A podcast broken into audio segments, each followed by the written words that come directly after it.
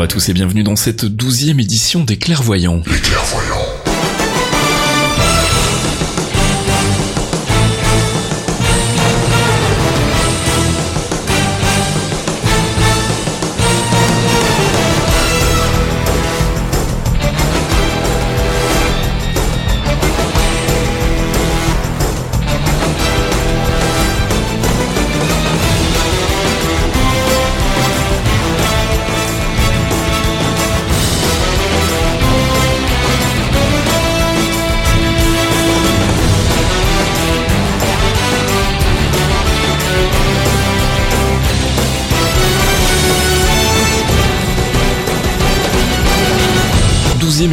En réalité 13e émission, puisqu'on avait fait une spéciale sur Spider-Man l'année dernière, les Clairvoyants, donc bah, ça fait un an. Bon anniversaire mon petit Fox. Bon anniversaire mon bon Fasque, ça y est, un an déjà. Un an qu'on vous parle donc du Marvel Cinematic Universe. Un petit rappel pour ceux qui prendraient le train en marche, Fox, le MCU c'est quoi ? Le MCU c'est le Marvel Cinematic Universe, donc toute la partie cinématographique des films dirigés par Marvel Disney. Tout à fait.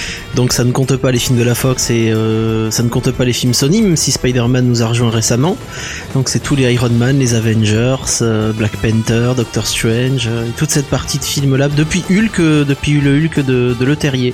Voilà, déjà. Depuis le premier Iron Man en fait de John Favreau et le Hulk de Leterrier, et puis aussi toutes les séries télé, donc Agents of S.H.I.E.L.D, Agent Carter comme tu le disais, et puis on toutes les séries Netflix. Daredevil, voilà. Les séries Netflix. Et donc on vous parle de ça pendant une heure. Au programme on fait un peu le tour des news, on fait aussi un peu de théorie crafting. Alors petit warning parce qu'on m'a demandé de le rappeler, si vous n'êtes pas à jour en fait, on vous conseille plutôt d'attendre avant d'écouter les podcasts, puisqu'on a tendance à spoiler un peu tout ce qui a déjà été diffusé, donc il vaut mieux avoir vu notamment Age of Ultron et la fin de la saison 2 d'Agents of S.H.I.E.L.D avant d'écouter ce podcast, parce qu'on risque de vous spoiler quand même pas mal de choses au cours de cette émission. I would say I'm a true believer.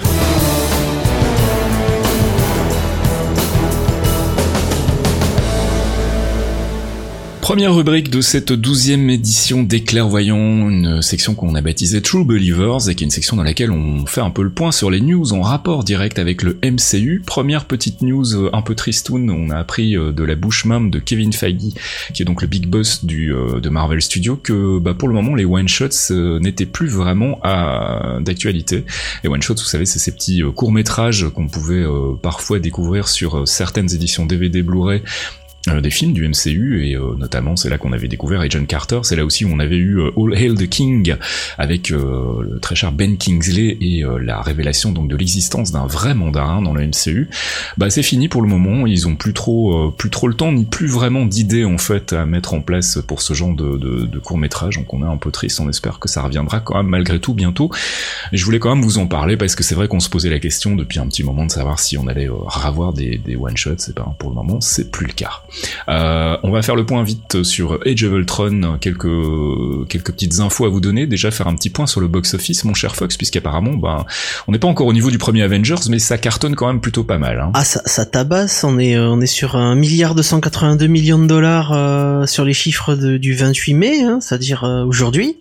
Et ça fait très très mal parce que c'est quand même une somme énorme. On était à 1,5 milliard de mémoire sur Avengers 1. C'est ça, on est à un peu plus d'1,5 milliard. Voilà. Une fois que les versions disques, Blu-ray, DVD seront sorties, et puis les versions VOD vont arriver aussi sur certains pays, je pense qu'il y a moyen qu'on dépasse facilement le 1,5 milliard avec ces produits-là. Écoute, on verra. En tout cas, pour le moment, c'est plutôt un gros succès hein, pour un film qui a coûté un peu plus de 250 millions, je crois, à produire. Gros succès box-office et aussi très gros succès d'estime au final.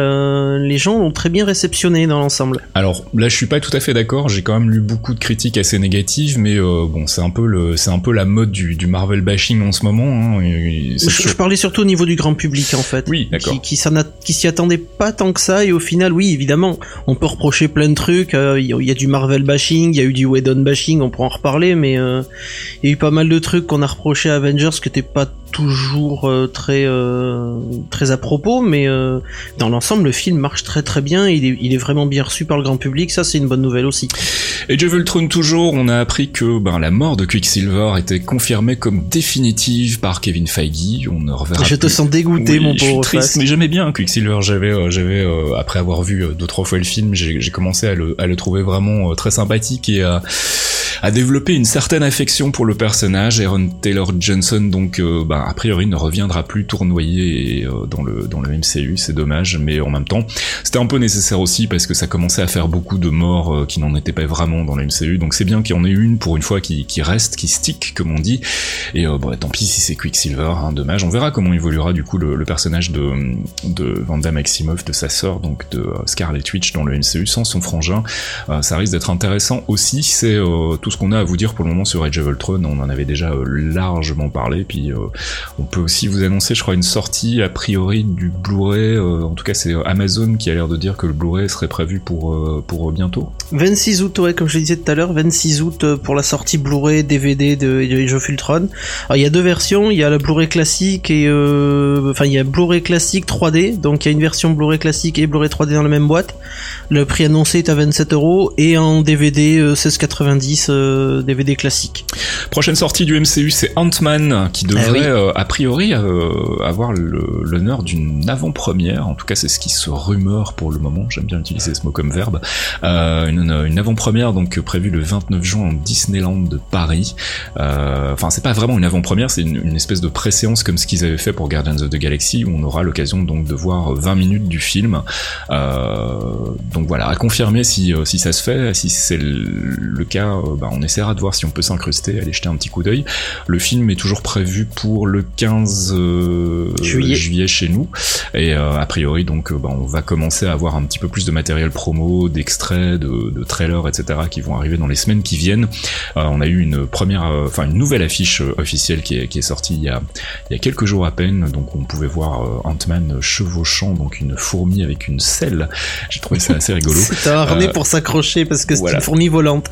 Donc à un moment, faut bien qu'il tienne quand il fait des loopings. Je pense que ça va être du grand n'importe quoi ce film, et en tout cas je suis assez impatient de voir ce qu'ils vont en faire. C'est probablement le film le plus débile après Guardians of the Galaxy dans le MCU, donc on verra ce que ça donne sur grand écran. Captain America Civil War, on vous en a pas encore parlé parce que c'était le mois dernier et qu'entre temps l'annonce est tombée, mais le casting est assez foufou, hein. C'est de la folie furieuse, c'est vraiment de la folie furieuse pour le coup. Il y a je sais pas combien de personnages du MCU qui font leur apparition. Alors on sait comment ça fonctionne chez Marvel Studios. Rien que chez les gentils, déjà dans les gros héros il y en a une dizaine déjà, voilà, on va les citer, hein. Il y a Captain America forcément, Iron Man, et puis tous les autres, hein, toute la clique. Falcon, Bucky, il devrait y avoir Bucky, c'est obligé qu'il y ait Bucky, il y aura Vision normalement, Hawkeye, Black Widow, Ant-Man, War Machine, Ant-Man effectivement, Black Panther qui fera sa première apparition, Crossbones, on aura aussi le retour de Thunderbolt, notre ami le général Thaddeus Ross, ouais. Interprété par William Hurt, et puis donc un personnage incarné par Martin Freeman, donc qui serait supposé a priori jouer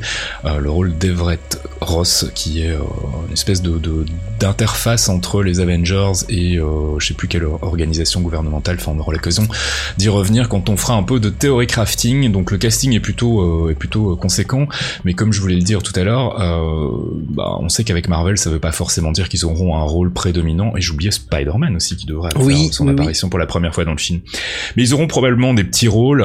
Ça sera plus à mon avis pour donner une sensation de globalité en fait au film, donner l'impression que c'est vraiment un truc important qui se déroule sur une grande échelle. Je suis pas sûr que pour des raisons de narration tout simplement on les voit, on est droit à un vrai film estampillé Avengers 2.5 comme on a pu le lire un peu partout. Je pense que ça sera plus une petite petit nudge aux fans, et puis aussi la possibilité pour les scénaristes et pour les réalisateurs donc de donner cette sensation que c'est un événement global et important. Donc voilà, on verra, on en saura plus probablement quand on aura des photos des premiers extraits peut-être du film bientôt, qui sait. Pour Captain America Civil War, c'est à peu près tout ce qu'on a à vous dire pour le moment, hein. Il y a eu pas mal de photos de tournage qui ont leaké. L'armure de Crossbones qui est juste oufissime. Voilà, qui est assez sympa. Apparemment, il a un rôle assez minime aussi, puisqu'il avait déjà bouclé son tournage quelques jours après avoir fait sa première apparition. Il y a notamment aussi des photos d'une scène d'enterrement qui ont leaké, et on pense qu'il sera probablement question de l'enterrement quasiment confirmé. Ouais, de l'enterrement de Peggy Carter. Ce qui amènera le love interest vers sa petite nièce ou petite fille. Petite nièce, oui. Petite nièce, c'est sa petite nièce qui est très mimi et qu'elle a été confirmée aussi pour Civil War. Sharon Carter, donc, qu'on avait déjà vu dans Winter Soldier. C'est la fin des news côté Civil War. On passe au reste du MCU avec une rumeur pour le moment sur Doctor Strange, puisqu'on parle de la possibilité de voir au générique Tilda Swinton dans le rôle de l'ancien, c'est ça, si je ne dis pas de bêtises. De base, c'est ce qui a fuité, oui. Ça pourrait être intéressant. Tilda Swinton est une excellente actrice, vraiment. Moi, j'adore. Hein. Ouais. Pour ceux qui ont vu Only Lovers Left Alive avec Tom Hiddleston, où elle interprète le rôle d'une vampire, ils sont juste fabuleux les deux ensemble, et c'est vraiment une excellente actrice, donc elle pourrait décontenancer un petit peu notre Cumberbatch, et ce serait plutôt sympathique. Donc Tilda Swinton, qui pourrait interpréter le mentor de Doctor Strange dans le film. Pour le moment, c'est encore une rumeur, mais comme elle a été relayée par The Hollywood Reporter, on aurait plutôt tendance à penser qu'elle serait authentique. On verra si on a une confirmation, probablement demain, dès que le podcast sera sorti, on aura confirmation comme d'habitude, on se fera griller l'info. On commence à être rodé à ce niveau-là. Spider-Man, on a une liste de réalisateurs en lice pour reprendre le flambeau. Alors on pensait que ce serait Drew Goddard, puisqu'on avait mentionné son nom à l'époque où on avait appris que Spider-Man revenait du côté de chez Marvel. Drew Goddard, ouais. Apparemment ce serait pas le cas, on a d'autres noms qui tournent pour le moment, notamment Jonathan Levin et Ted Melfi, et aussi un certain Jared Hess qui avait réalisé Napoleon Dynamite notamment. Alors encore une fois, ce sont que des gens qui ont bossé sur des comédies, donc on sent quand même une certaine affection de Marvel Studios pour les réalisateurs et les scénaristes de comédie. On avait vu que c'était le cas notamment avec Ant-Man, et puis aussi même avec les frères Rousseau, puisqu'à la base ce sont des réalisateurs qui bossaient surtout sur des sitcoms comme Community et puis aussi Arrested Development, donc on sent une volonté de Marvel d'aller chercher des gens dans ce milieu-là, ce qui est plutôt comédie et genre. Ouais. C'est vraiment des trucs qui sont difficiles à faire, mine de rien, ce qu'on dit toujours, la comédie c'est juste faire des trucs rigolos, il n'y a rien de plus dur que jouer la comédie, donc non, et puis on en avait déjà parlé, il y a aussi une notion de rythme en fait dans la comédie qui est super importante et qui est vraiment qui marche plutôt bien en fait quand on transfère ça sur des films d'action, et notamment on l'a vu avec Winter Soldier, les frères Rousseau à la caméra s'en sont plutôt bien sortis. Une autre rumeur, c'est celle de Asa Butterfield dans le rôle titre de Spider-Man, donc pourquoi pas, c'est l'acteur qu'on avait pu découvrir dans Ender's Game, qui est encore jeune et donc qui serait en fin d'adolescence quand le film sortirait, ce qui serait cool, hein. Il a une vingtaine d'années, mais il a une tête d'adolescent de 15-16 ans, donc c'est parfait pour le rôle de Peter Parker, en tout cas le Peter Parker que Marvel Studios veut intégrer dans le MCU. On parle aussi de Matthew McConaughey, qui aurait manifestement été approché par Marvel pour un rôle. Ça pourrait être cool, en Norman Osborn mono-expressif. Voilà, exactement. Donc non, mais cela dit, McConaughey en Norman Osborn, moi je dis oui. S'il meurt vite, comme j'avais dit sur Twitter, s'il meurt vite, je m'en fous, c'est pas grave, oui, allez-y. Ah, j'espère qu'il mourra pas vite, c'est un personnage qui est super important dans l'univers Marvel, qui a eu... Oui, mais l'acteur, bon, au bout d'un moment... Mais tu nous as fait la même avec Cumberbatch, maintenant ça suffit. Ah non, Cumberbatch, je suis désolé. Avec Lux, on a la team anti-Cumberbatch, on valide, on n'aime pas Cumberbatch. Vous êtes vraiment des méchants, il sera très très bien en Doctor Strange. Oui, on est des méchants, ouais.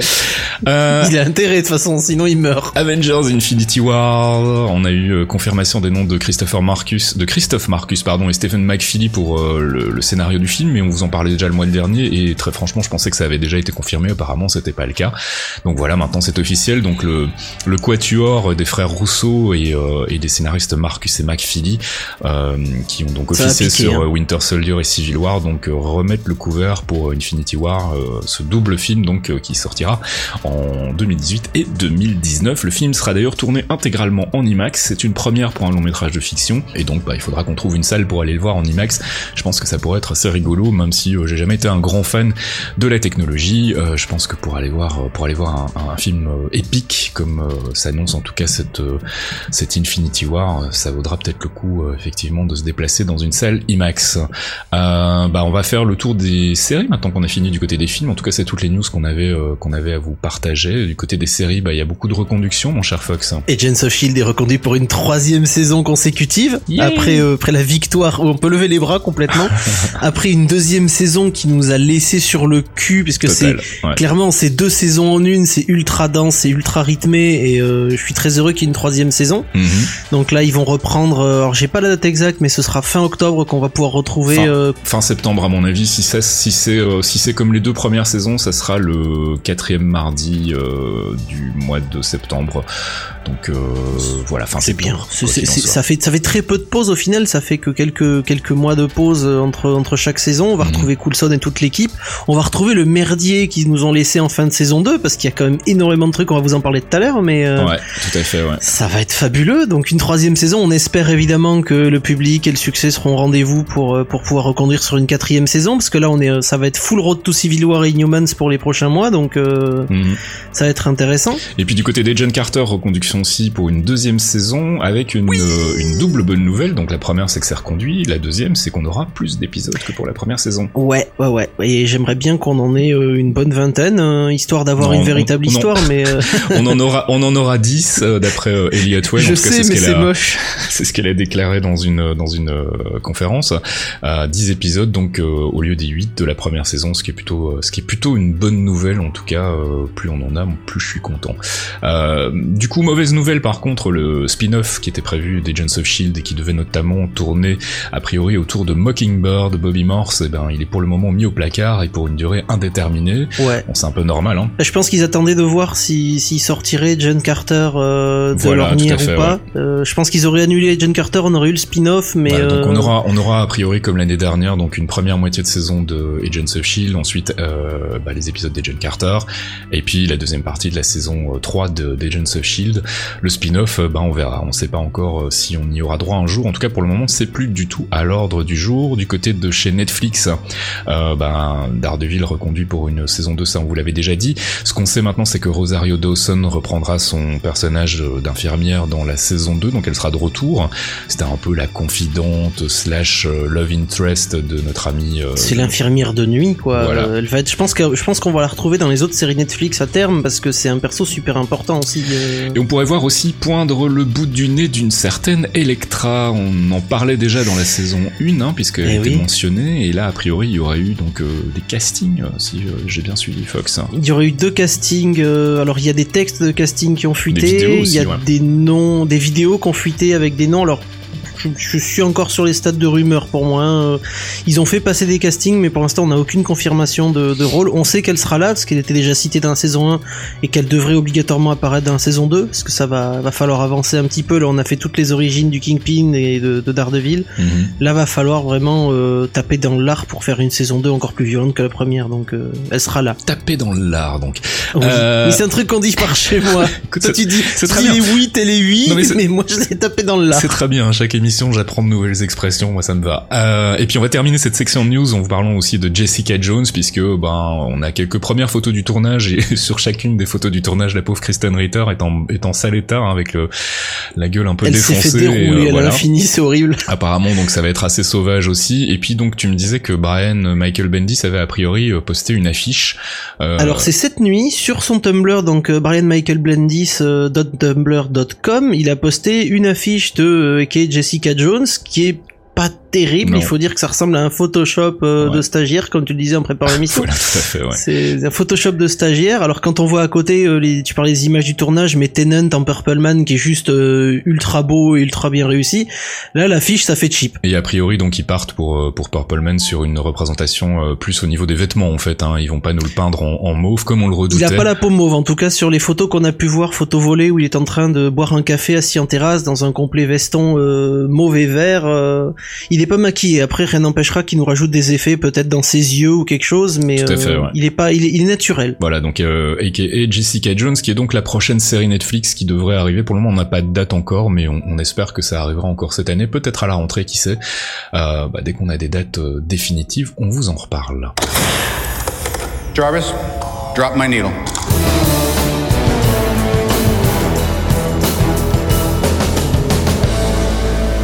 Jarvis Drop My Needle, première pause musicale dans cet épisode des Clairvoyants. C'est moi qui vous ai choisi un morceau de la bande originale du premier Captain America, The First Avenger, bande originale signée Alan Silvestri, et on va s'écouter en fait deux morceaux parce qu'ils sont assez courts, le morceau Captain America qui sera ensuite suivi du morceau Training the Super Soldier, et on se retrouve juste après.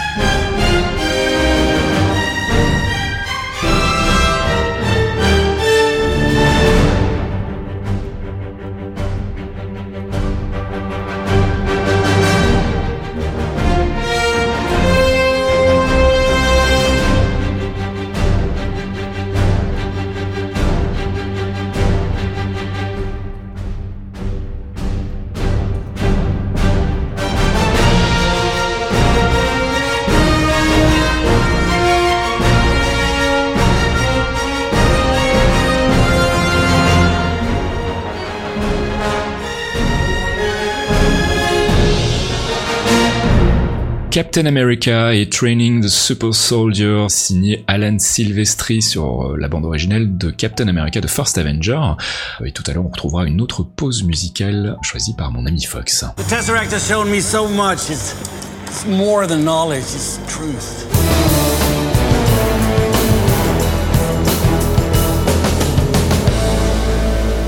Avengers, c'est pas l'heure, c'est notre rubrique Theory Crafting, c'est la rubrique dans laquelle on spécule un peu sur l'avenir du MCU avec les infos qu'on a pour le moment. On est un peu dans une période creuse entre la phase 2, enfin une phase 2 qui se termine et qui va se terminer avec Ant-Man, et puis le début de la phase 3 qui s'annonce avec les premières images et les premières rumeurs qui tournent autour des films de la phase 3, dont notamment Civil War. On vous le disait tout à l'heure dans les news, la confirmation donc de la mort de Quicksilver, c'est à peu près le seul élément nouveau qu'on a eu du côté d'Age of Ultron. On a appris aussi malgré tout que dans la version originale du script écrit par Joss Whedon, Hulk devait effectivement bel et bien être envoyé dans l'espace comme on l'avait supposé pendant tout un temps. On pensait à Planète Hulk et on avait limite raison. Voilà, tout à fait. On s'attendait à ce que ce soit les prémices de Planète Hulk, voire éventuellement une possibilité de connexion avec les Guardians of the Galaxy.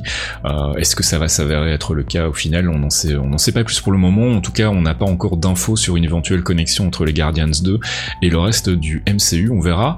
Alors il y a une autre spéculation par rapport à Age of Ultron qui est plutôt intéressante et qui concerne la vision de Stark, puisque y a une théorie qui tourne pour le moment comme quoi en fait cette vision ne serait pas juste une vision gratuite sans conséquence, mais serait en fait les prémices d'Infinity War. Qu'est-ce que t'en penses, mon petit Fox? Alors faut juste rappeler aux gens cette scène là, donc c'est une scène de Avengers 2 où au tout début du film, quand Stark a la vision induite par Scarlet Witch, cette vision montre une espèce d'escalier de pierre, d'amoncellement de rochers dans l'espace où sont morts tous les personnages, c'est-à-dire on voit Hulk qui est bardé de lances et d'espèces de flèches Shitori dans le dos qui s'effondrent. Thor est mort. À côté de Thor, et c'est là que ça a commencé à justement lever les drapeaux d'alerte, il y a une femme qui porte une espèce d'armure. Alors j'ai évidemment on a récupéré des screeners parce qu'on est ce qu'il fallait voir la scène pour essayer de faire des gifs et tout ça. Mais c'est a priori personne de connu. C'est personne de connu. J'ai pensé que ça pouvait être une Valkyrie, peut-être une Valkyrie d'Odin qu'on verra peut-être dans Thor de Dark World. Ah, c'est possible. Vu l'armure, vu les trucs, elle pourrait être une Valkyrie. Il y a d'autres personnages dont on voit pas exactement les formes, qui sont vraiment masqués exprès, hein, en post-prod, c'est retravaillé. Mais pour faire rapide, ils sont tous morts, sauf Captain qui est agonisant, et qui accuse Stark de ne pas en avoir fait assez. Voilà, tout à fait. Et donc ça pourrait être effectivement plus qu'une simple vision gratuite, vraiment une scène prémonitoire en fait de ce qui va se passer dans le premier film Infinity War, où apparemment Thanos va foutre un sacré boxon sur la planète et éliminer une bonne partie des Avengers. Alors c'est la théorie qui tourne, en tout cas c'est plutôt une théorie intéressante et elle a le mérite d'exister en tout cas, donc on verra d'ici 2018 si ça se confirme, mais ça pourrait être sympa qu'effectivement ils aient déjà planté un peu les semences comme ça d'une résolution du premier film Infinity War dans Age of Ultron, au-delà donc des Infinity Stones qu'on a effectivement revus et qui ont été clarifiés en fait, en tout cas dans Age of Ultron. On rappelle que donc on sait maintenant que les objets comme le Tesseract, l'orbe, le sceptre, etc. sont des réceptacles en fait et que les pierres sont à l'intérieur. On en a 4 pour le moment, il nous en manque 2, il nous manque la Soul Stone et la Time Stone, et a priori il y a des rumeurs pour le moment qui laisserait penser de plus en plus sérieusement que la Soul Stone serait dans Doctor Strange, ce qui paraît quand même relativement cohérent. Ben, c'est cohérent dans le sens où à une époque c'est Stark qui en possédait une, et comme ils ont enlevé pas mal de trucs de Strange pour les donner à Stark en avance et inversement, du coup qu'il ait une pierre de l'infini, ça ferait totalement sens. Ça pourrait être une de ses sources de pouvoir, ou par exemple la source du Sanctum Sanctorum, ça pourrait être vraiment quelque chose d'assez simple à intégrer. Quant à la Time Stone, il y en a beaucoup qui pensent qu'on la verrait dans Thor, ça ferait 2 pierres dans Thor. Je serais tenté qu'on en voit une dans Black Panther, peut-être. La Time Stone qui serait peut-être justement la source créant le vibranium. Alors attention, parce que Black Panther, donc il était prévu avant initialement, la première partie d'Infinity War. Maintenant, il va se dérouler entre les deux parties, donc je sais pas si on découvrira la dernière. Ça poserait pas problème. Imagine Infinity War qui débute où justement Thanos vient chercher les pierres, il les a pas toutes et il en récupère une sur Black Panther. Ça se tient. Voilà quoi, ce serait une guerre où certains en garderaient et Thanos les aurait pas toutes dès le début, sinon il les raserait directement. Si vous avez des idées d'ailleurs sur les Infinity Stones manquantes et sur l'endroit où elles vont faire leur apparition, on est à l'écoute aussi, hein, parce que on avait à la base, je me souviens qu'à quelques mois on pensait qu'on allait les voir dans Age of Ultron et que ce serait la source des pouvoirs des Twins. Bon, il s'avère que c'était pas le cas. C'était la source de pouvoir de Vision. C'est la Mind Stone via le sceptre de Loki qu'on avait déjà, donc on était à côté de la plaque, mais pas trop, enfin si, quand même un peu. Donc Soulstone pour Doctor Strange, Time Stone peut-être dans Thor Ragnarok, on verra. Je voulais qu'on parle de Vision aussi, parce que il y a aussi une théorie qui pour le moment est en train de faire le tour du net et qui me semble plutôt intéressante. On a déjà parlé à plusieurs reprises de Warlock, hein, Adam Warlock, personnage qui est indissociable de Thanos, qui est très compliqué. Exactement, voilà, qui est un personnage très complexe à mettre en place et c'est un labyrinthe à lui tout seul. Voilà, et qui me semble vraiment difficile à introduire dans le MCU. Surtout là maintenant on commence à être un peu sur le tard, on va dire, hein. C'est pas un personnage dont on a parlé, on a vaguement vu un cocon dans Guardians of the Galaxy, mais il a été confirmé que c'était pas Warlock dans le cocon. Alors il a été confirmé que c'était pas Warlock, après il a été aussi dit que c'était potentiel, enfin dans un premier temps James Gunn avait dit que c'était le cocon de Warlock, ensuite il est revenu sur ses paroles en disant que c'était un cocon qui était plus un clin d'œil aux fans du comics sans qu'il y ait vraiment de sens particulier et que ce soit véritablement celui de Warlock, donc là le doute est encore permis. La théorie qui circule et dont je voulais parler, c'est qu'a priori Vision pourrait remplir justement le rôle de Warlock dans le MCU, c'est-à-dire être cette espèce d'antagoniste de Thanos, vu qu'il a la Mind Stone en plus, et qu'on sait que dans les comics, si je dis pas de bêtises, Warlock il avait la Soul Stone incrustée dans le front. Alors ça pourrait être une chouette manière en fait quelque part de ne pas utiliser Warlock, mais de faire de Vision sa correspondance en fait dans le MCU. Bah, le truc c'est que on a un avantage qui est similaire entre Vision et Warlock, c'est que Warlock, quand il est extrêmement blessé, il se met dans un cocon, il disparaît quelque temps, il se répare. Mmh. Là, Vision, c'est un personnage synthétique, il y a moyen de le réparer. Il y a moyen de lui refaire un corps si jamais, mettons, Thanos le détruit totalement ou du moins le laisse en plan. Il y a moyen de retélécharger sa conscience vers un nouveau corps, par exemple, comme Warlock le fait en se téléportant, en mettant son corps en veille à l'intérieur de la pierre, ou son esprit en veille, le temps de réparer son corps ou de reconstruire un nouveau corps. Donc, à l'intérieur du cocon, tu veux dire. Voilà, à l'intérieur du cocon, mais son esprit est toujours rattaché à la pierre. Ouais, tout à fait. Donc il laisse toujours une partie de son esprit dans la pierre aussi. Donc, Et puis l'avantage aussi, c'est que Vision a déjà été introduit, on a déjà son origine dans Age of Ultron, donc c'est un personnage qui a plus besoin de présenter, et ça a été fait relativement facilement en fait, alors que si maintenant on veut introduire Warlock, la seule manière de le faire, ce serait éventuellement via les Guardians 2 ou peut-être Thor Ragnarok et ou peut-être même Doctor Strange, hein. Mais ça me paraît quand même difficile, donc c'est une théorie qui tient la route et je pense que ça pourrait effectivement être intéressant d'avoir Vision jouer ce rôle-là. Ça permet surtout de garder un équilibre parce qu'on rajouterait un nouveau personnage de Warlock qui est normalement un personnage omnipotent. Un peu overpowered, hein. Ouais, tout à fait. Voilà, c'est un véritable omnipotent au sens strict du terme, il peut tout faire. Mm-hmm.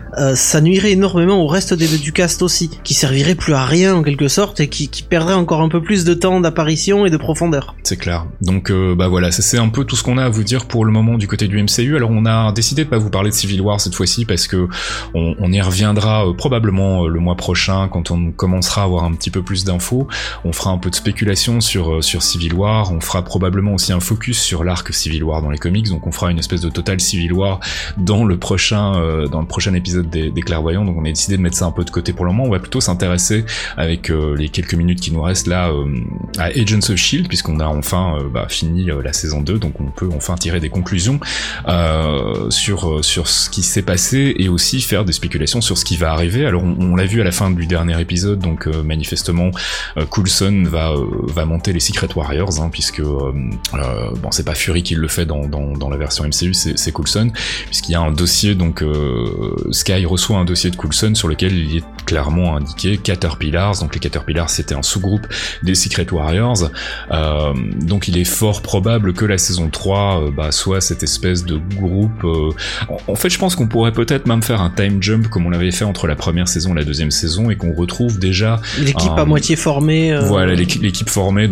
au début de la saison 3 avec d'autres personnages ayant des pouvoirs, donc en l'occurrence des Inhumans, puisque on a Sky qui sera de toute façon de retour, et puis on a aussi le personnage de Lincoln avec ses pouvoirs électriques, il y a Gordon, enfin il y a tout un paquet d'Inhumans qu'on a vu dans les derniers épisodes. On sait toujours pas si Reyna est vraiment morte ou pas aussi, parce qu'elle a vu se faire planter, mais exactement. Je pense que Reyna est en vie. Donc voilà, on se dirige clairement vers un plan à la Secret Warriors, donc un groupe de super-héros chapeauté par Coulson dans la version donc d'Agents of S.H.I.E.L.D. Ça pourrait être sympa. Que va devenir la pauvre Simmons à ton avis, Fox, parce qu'elle termine quand même l'épisode avalé par cette espèce de monolithe bizarre. Non mais cet épisode 2, faut, on l'a pas dit, mais c'est tu le marques dans le conducteur, et Agents of S.H.I.E.L.D quand même. C'est ça, oui. C'est les S.H.I.E.L.D du début à la fin avec un Kyle MacLachlan qui est juste à pleurer tellement il est beau, tellement il est grand. Ouais. Et un Coulson qui devient manchot, faut le dire. Exact, ouais. Mais faut le dire, Coulson perd son foutu bras quand même, il se fait couper à la hache, le pauvre. Ouais. C'est chaud. Là on a beaucoup de choses. Simmons qui se fait bouffé par la pierre Kree. Mmh. Alors cette pierre, je pense que c'est la pierre de purge Kree, donc qui était une arme chargée de détruire les Inhumans en leur supprimant leur pouvoir. Donc ça les avale, ça bouffe leur pouvoir et ça les recrache. Mmh. Si ça les tue pas, parce que c'est Kree, faut pas oublier. Mmh. Mais là, Simmons, je pense qu'elle va être, elle va apparaître dans la nouvelle saison comme un personnage chargé d'une nouvelle mission, contre son gré, je pense, mais qui va être de récupérer les pouvoirs des autres Inhumans. Mmh. On l'a vu en filigrane pendant toute la saison 2 où elle était pas d'accord avec les pouvoirs de Sky, elle voulait maîtriser, contrôler ou parfois détruire parce qu'elle avait peur de ce qui s'était passé pendant les événements précédents, donc elle avait vraiment peur de ces gens avec des pouvoirs. Je pense que cette peur est toujours enfouie en elle même si elle l'a contrôlée, et que la pierre qu'il a avalée va se servir de ce sentiment-là pour justement attaquer les Inhumans, ou du moins lui donner des nouveaux pouvoirs qui vont créer des problèmes. Mais ça va falloir libérer Simmons de ce joug-là parce qu'elle a un rencard et je veux qu'elle ait son putain de rancard.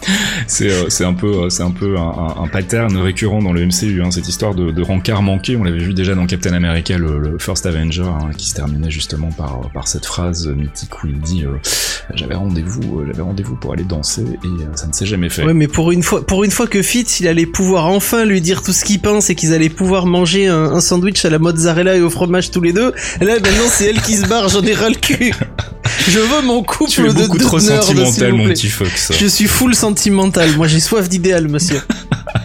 Et donc oui, ce fameux device, on a notre ami Archéon qui avait une piste assez intéressante que moi je ne connaissais pas parce que je connaissais pas cette partie des comics, mais donc lui pensait qu'il pourrait s'agir d'une version de la version MCU du Psyché Magnetron, qui est donc un device Kree.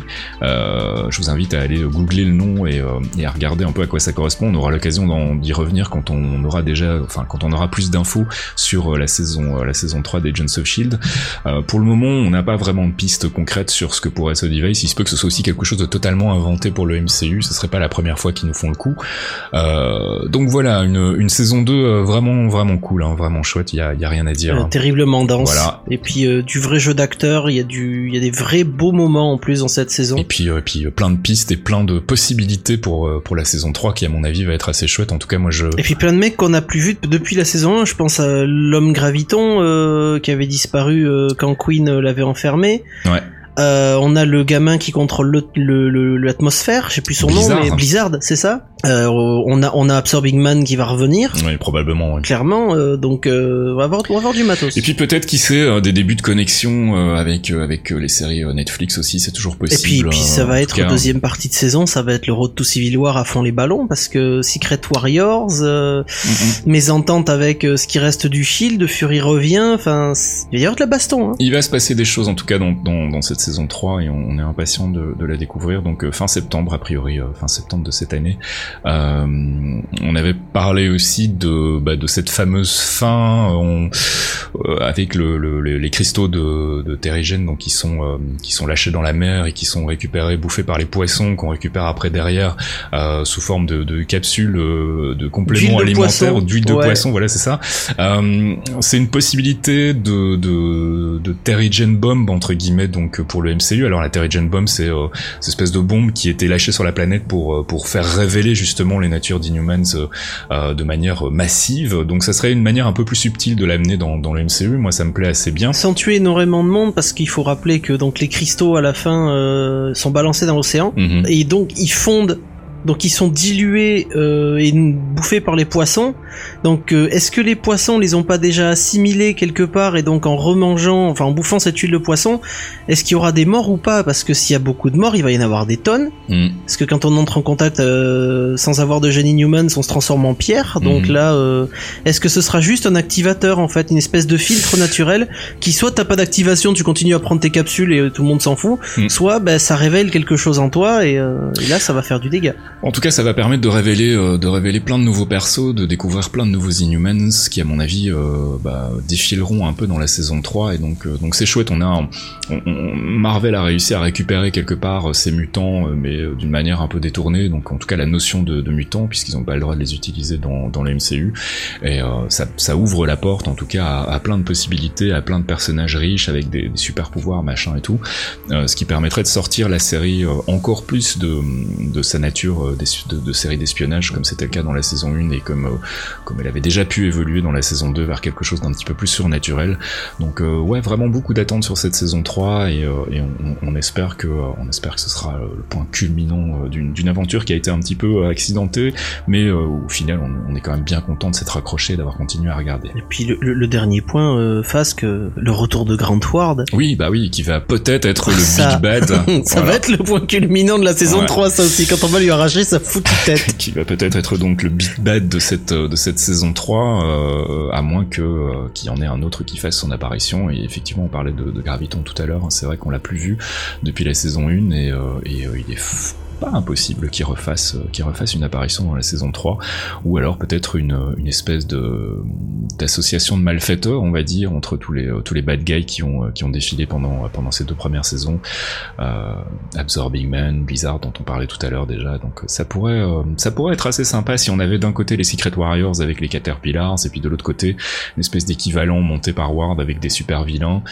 Ça promet en tout cas des affrontements plutôt cool. Reste à savoir donc quel sera le rôle de Simmons au milieu de tout ça. Est-ce qu'elle a disparu pour revenir avec des super pouvoirs? Est-ce qu'elle a été capturée? Est-ce qu'elle a été téléportée ailleurs? On n'en sait rien.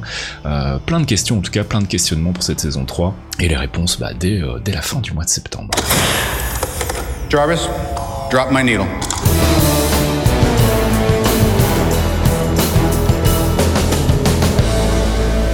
Jarvis Drop My Needle, deuxième édition, deuxième pause musicale dans cette 12e édition des Clairvoyants. Et cette fois-ci, mon petit Fox, c'est toi qui nous as choisi un petit morceau de musique, voire deux petits morceaux aussi. Alors j'en ai pris un qui est pas très très long, mais qui est vraiment plaisant. Alors c'est pour changer, je suis allé chercher directement sur l'un des premiers films du MCU. Je suis allé chercher sur The Incredible Hulk de Louis Leterrier. Oui, bah oui, moi je le reconnais, monsieur. Je ne rejette pas le travail de Louis Leterrier. Non, et puis surtout la bande son est vraiment chouette. La bande son est juste géniale. Donc c'est Craig Armstrong qui l'a réalisé. On retrouve quelque part des notes et des intonations qu'on retrouvera plus tard dans Thor et avec le travail de Brian Tyler. Mm-hmm. Le film, franchement, je le conseille. La bande son est vraiment excellente. Il y a des morceaux qui sont. Je voulais mettre l'un des main thèmes aussi, où il y avait la musique de la série télé qu'on retrouve, qui est un remix. Ouais, tout à fait. Mais c'est trop de feels, beaucoup trop de feels pour moi.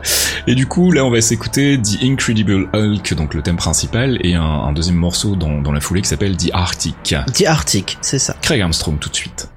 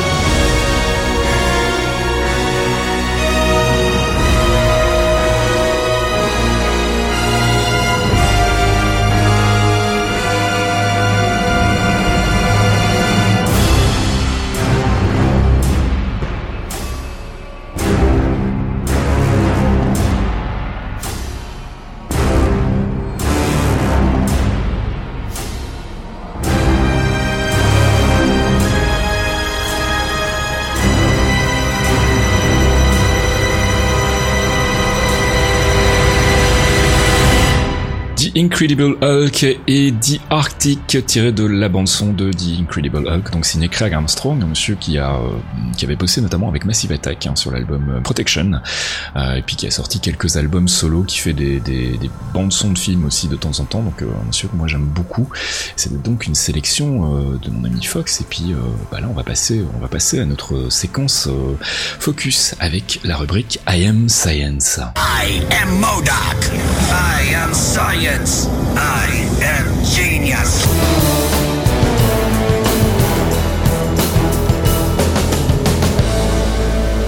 I Am Science, la voix de notre cher MODOK qui nous annonce que c'est le moment de faire un focus. Alors on a choisi de faire un focus sur un personnage qui nous a quittés malheureusement dans le MCU, puisqu'il s'agit de Jarvis.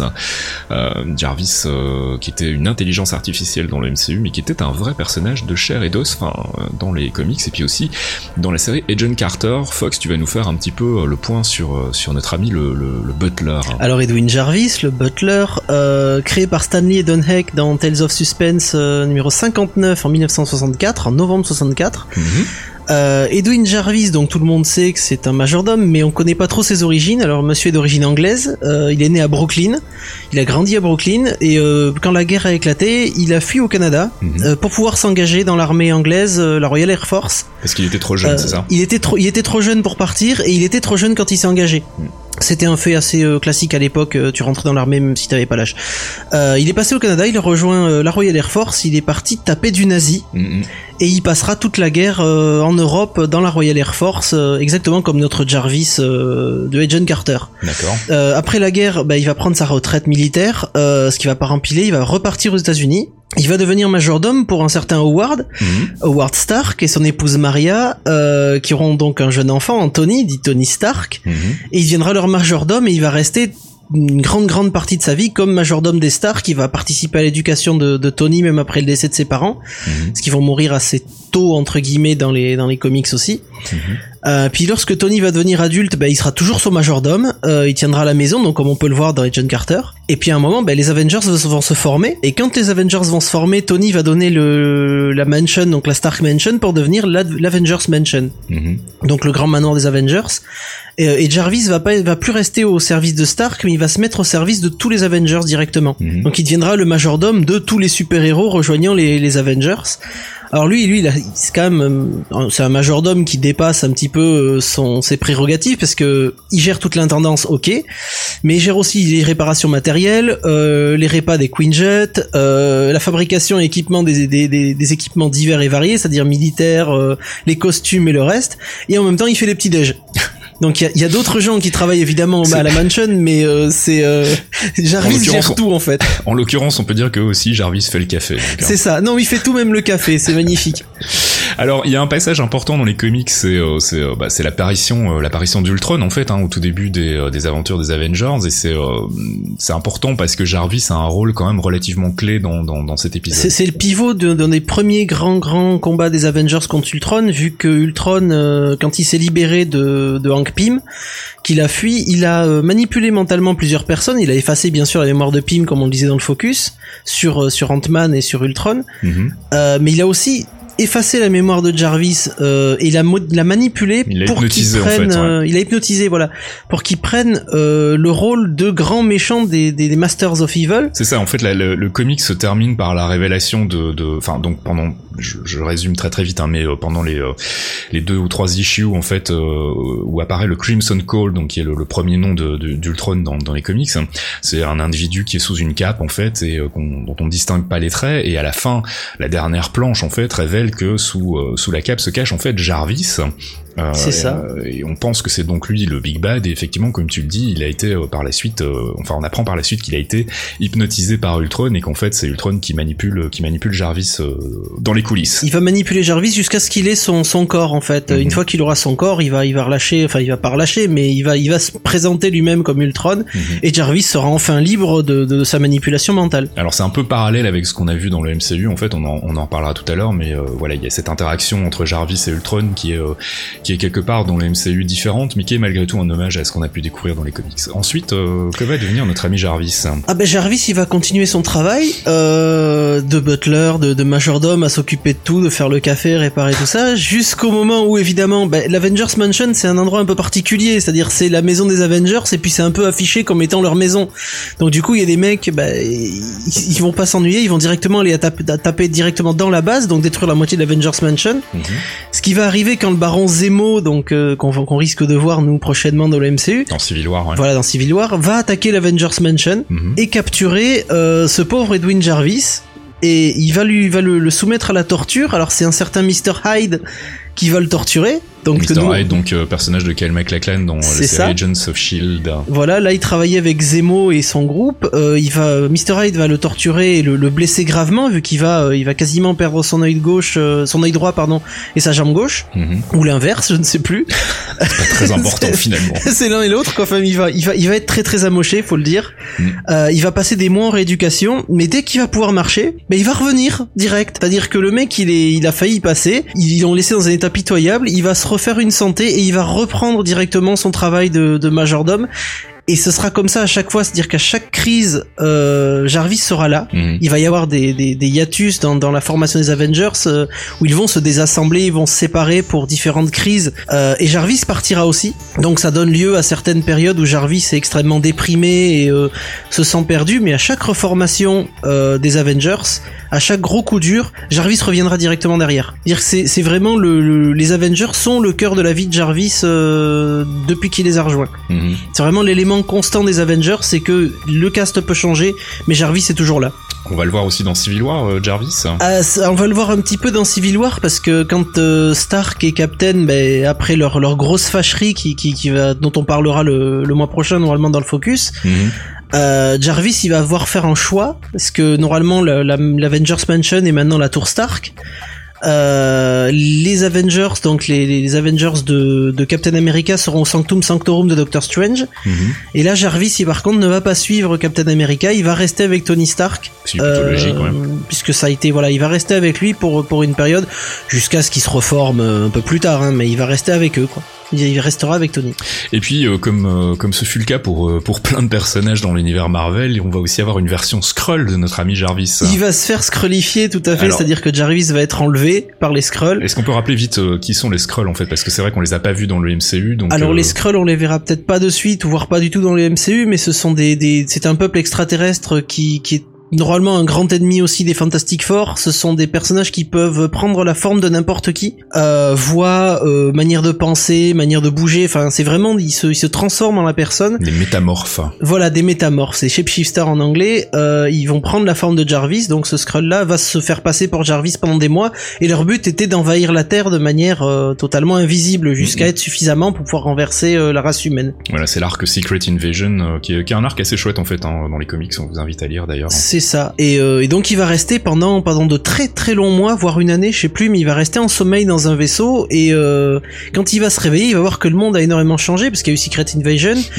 il y a eu pas mal de bastons justement aussi entre les différents héros, et il va disparaître un petit peu, on va le voir partir ailleurs, c'est-à-dire qu'à un moment il va essayer de retrouver Thor, mm-hmm, au moment où il va y avoir la chute d'Asgard, et au moment où le nouvel Asgard disparaît, mm-hmm, et puis il va partir. Et là, ça fait un moment qu'on n'a pas exactement de nouvelles de Jarvis, on sait qu'il est pas loin, mais on sait pas où il est. Et ce qui est sûr, c'est qu'il va revenir. Par contre, dans la partie MCU, on l'a déjà, mais dans la partie MU, là, il est vraiment en stand-by pour le moment. Alors Jarvis, c'est un personnage un peu à part dans les comics, hein. C'est un personnage qui a pas de super pouvoir, qui a pas d'origine particulière, qui est juste un butler, qui est juste un majordome. Son pouvoir, c'est l'ultra fidélité. Voilà, c'est ça. C'est ça. Et le fait que c'est un ancien militaire, donc il a quand même malgré tout un certain entraînement, et qu'il est effectivement plutôt bon en tout ce qui est organisation, logistique. C'est un peu l'équivalent du butler de Batman chez DC, en fait, d'Alfred Pennyworth, ouais. Il y avait une relation amoureuse aussi avec une certaine tante May, si je dis pas de bêtises. Oui, alors ça c'est arrivé c'est arrivé dans les années 60-70, mais oui, Jarvis a eu une relation parce qu'il a pas eu, il est pas marié dans les comics. Mm-hmm. Madame Jarvis en fait dans les comics c'est maman. Ouais. C'est sa maman.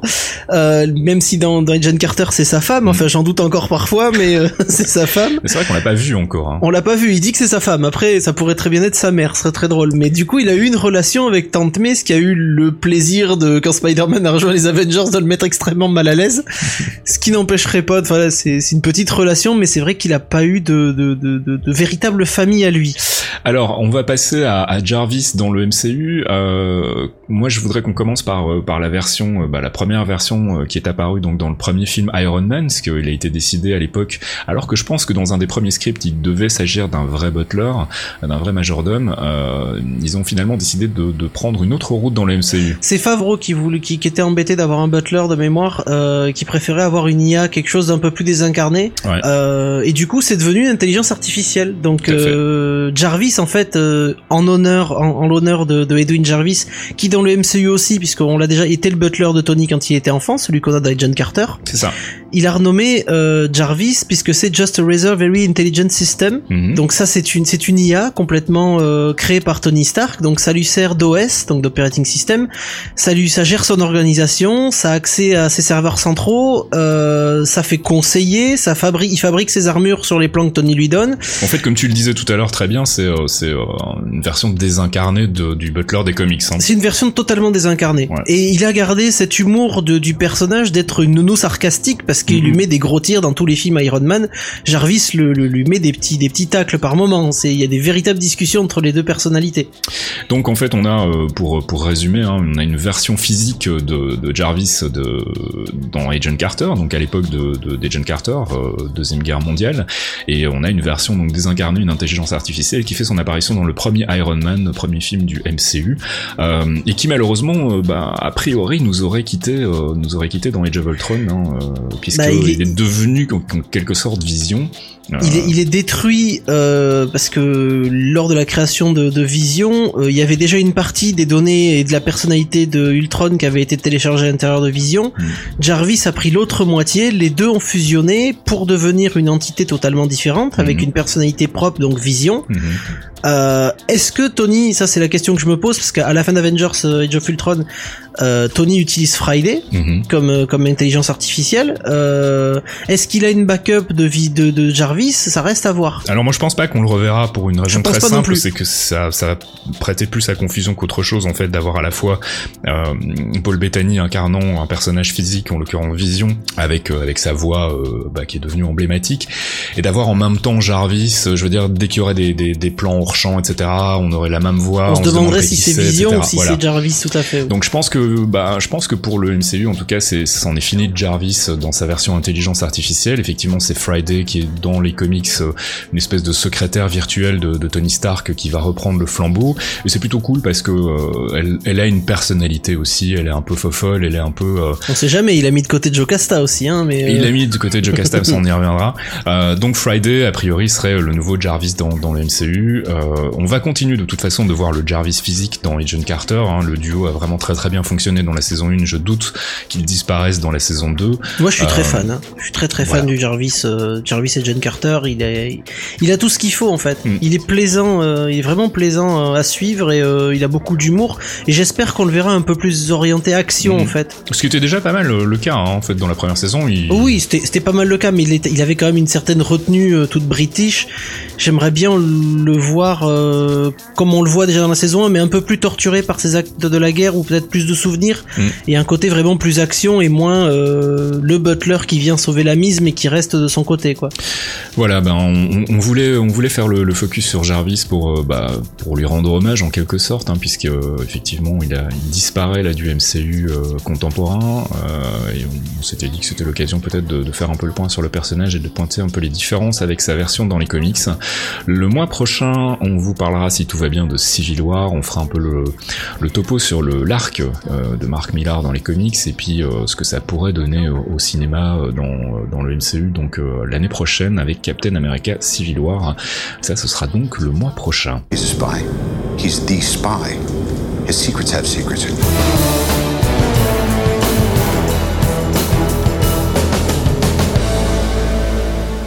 Marvel Insiders. Alors, petit changement de programme jusqu'ici. Marvel Insiders, c'était une rubrique dans laquelle on faisait un peu le topo des news sur tout ce qui se passait au cinéma Marvel, mais hors Marvel Studios. Donc, en l'occurrence, au début, quand on a commencé à faire le podcast, ça concernait la Fox et Sony. Il se trouve que depuis, Sony a à moitié rejoint Marvel Studios, puisque Spider-Man est repassé dans un truc qui est géré en collaboration par les deux studios, et qui reste que la Fox. Donc, ça faisait finalement très peu de news. Et puis on nous a reproché d'être quand même plutôt critique sur ce que faisait la Fox, et que manifestement ça lassait un peu de nous entendre nous plaindre à chaque fois. Donc on a décidé de plus en parler, tout simplement parce que voilà, c'est pas effectivement très intéressant de passer 5 minutes à bitcher sur ce qui se passe du côté de la Fox. Si ça nous plaît pas, autant ne pas en parler. Je pourrais plus me moquer des Fantastic Four. Non, alors cela dit, on va utiliser cette rubrique comme rubrique un peu fourre-tout pour parler de tout ce qui ne rentre pas dans les autres rubriques. S'il y a des infos importantes de la Fox ou des choses qui nous plaisent, comme par exemple Deadpool, quand on aura plus d'infos sur le film Deadpool, qui pourrait potentiellement être un bon film, on vous en reparlera. On va aussi en profiter pour utiliser cette rubrique pour vous parler un peu des comics qu'on a lus. Alors moi je voulais juste vous faire une recommandation très brève sur un arc relativement récent, signé de Rick Remender, qui est un des messieurs que j'apprécie vraiment beaucoup dans l'univers des comics, qui est un scénariste de talent, qui a vraiment une plume bien à lui, et qui fait des choses plutôt sympas, et qui a sorti donc un arc qui s'appelle Age of Ultron, qui est sorti au mois d'avril, si je dis pas de bêtises, au début du mois de mai, et qui donc raconte le retour d'Ultron, qui revient botter le cul des Avengers après avoir été envoyé dans l'espace, et après avoir donc monté à nouveau une armée de drones. C'est difficile d'en parler sans spoiler, donc je vais pas le faire, mais je vais quand même vous inviter à le lire. C'est un arc qui se lit assez vite, ça se lit en une soirée, c'est une centaine de pages.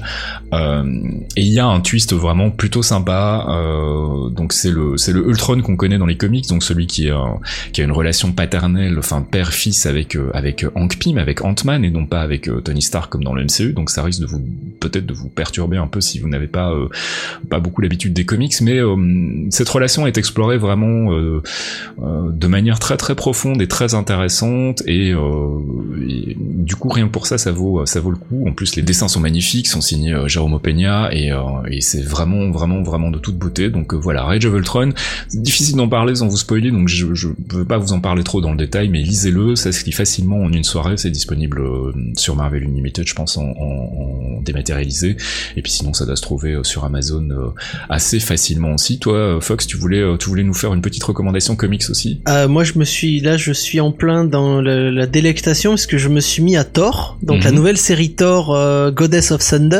Donc Thor est une femme, Thor voilà. Dame. On en est au 8e épisode, parce que là on est fin mai, donc le 9e épisode de Thor arrivera à peu près mi-juin. J'accroche énormément. Vraiment, je suis ultra fan. J'en ai entendu beaucoup de bien, effectivement. Écoute, moi ça faisait longtemps que j'avais lâché un peu Thor, depuis, ça faisait quelques années déjà que j'avais lâché Thor. Et j'aime énormément le trait.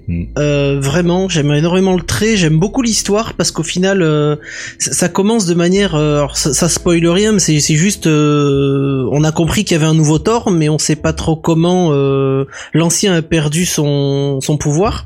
Et en fait, on découvre très simplement, c'est qu'à un moment, il a posé le marteau et qu'il n'arrive pas à le reprendre. Ça commence comme ça, c'est une baffe, Thor a posé son marteau pour une raison qu'on ignore, et il peut pas le reprendre. C'est moche. Et du coup, il a passé des mois et des mois sur la Lune, parce que c'est là où il a posé le marteau, et il a essayé de le relever, tout le monde est autour de lui depuis des mois, essaie de le convaincre de rentrer et tout, même Odin est pas foutu de toucher le marteau, tout le monde va se barrer à Asgard pour essayer de faire un peu son deuil, et puis parce que Thor a un peu fait de la merde, vu qu'il a pas mangé ni dormi depuis des mois et dans un sale état.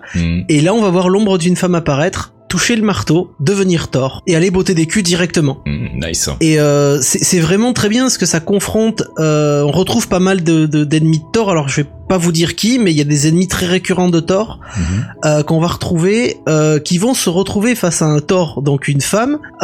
Donc ça va cringer très sévère de leur côté, vu que bon, une nana qui utilise Mjolnir, c'est ça les fait marrer, hein, vraiment, et elle va les calmer de suite dans son utilisation de Mjolnir, parce que Thor, on le connaît pour être un gros bourrin qui lance Mjolnir en ligne droite, qui rase tout.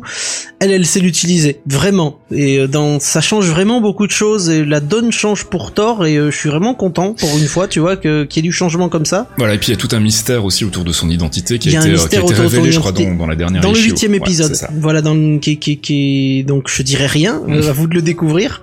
Il y a une enquête là-dessus, il y a beaucoup de trucs, vous verrez qui c'est. C'est Tante May. C'est Tante May qui est Thor, c'est exact. Tante May passait sur la lune à ce moment-là, on sait pas ce qu'elle faisait. Elle a bien enfilé l'armure d'Iron Man dans je ne sais plus quel arc, alors pourquoi pas, hein, finalement, et tout est possible. Et si on filait de Win Jarvis, tu pourras couper au montage. C'est ça. Elle a porté l'armure d'Iron Man, donc bon, Tante May qui tient le marteau de Thor, on peut arriver à tout, hein. Exactement. Bon. Non mais franchement, c'est bien, mangez-en. Vous en trouverez chez Comixology, chez Marvel. On vous filera les liens de ces comics, donc sur le site lesclairvoyants.net, comme ça vous pourrez aller vous-même prospecter et les récupérer si ça vous intéresse, d'y jeter un coup d'œil. Allez, PD, il y a une lettre pour vous. Tenez, bonne bourre. Pauvre con, hein.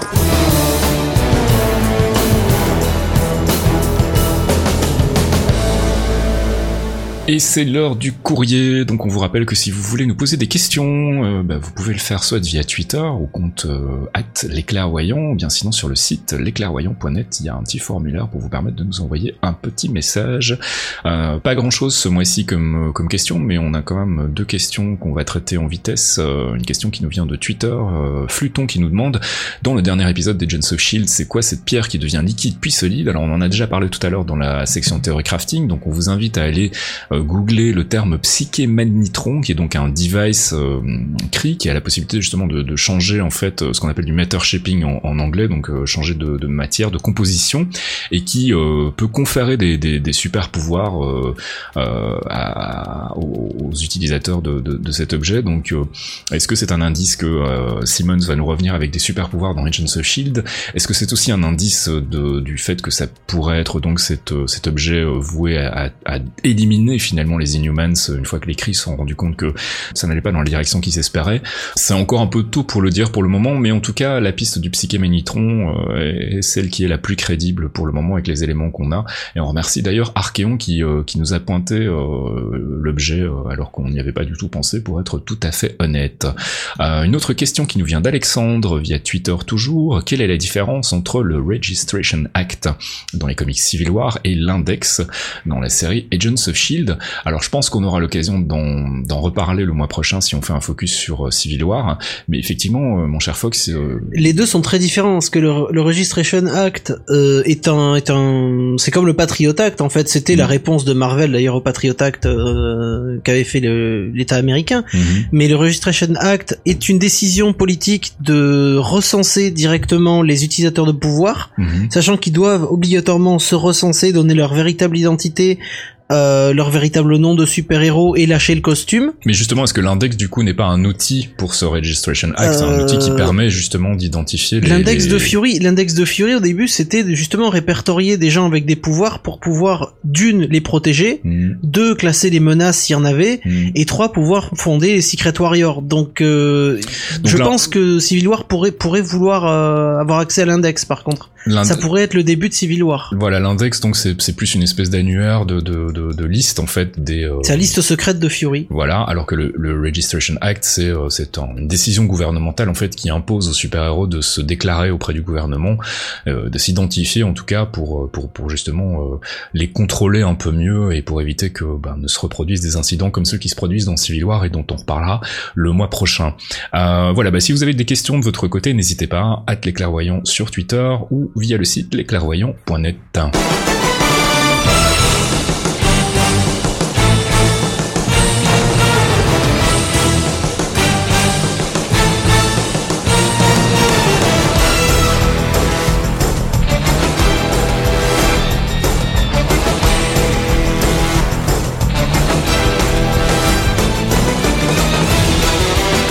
Voilà, c'est déjà la fin de cette 12e édition des Clairvoyants. Bon anniversaire encore une fois à nous, hein, puisque ça fait un an que le podcast existe déjà. Putain, le temps passe vite quand même. Le temps est passé super vite. Le mois prochain, on fera un focus Civil War et on parlera probablement, on fera un peu de spéculation aussi sur la version ciné de l'arc des comics. Et puis, comme d'hab, on traitera les news, on écoutera de la musique. Bref, on fera un peu la fête à Marvel et au MCU plus particulièrement.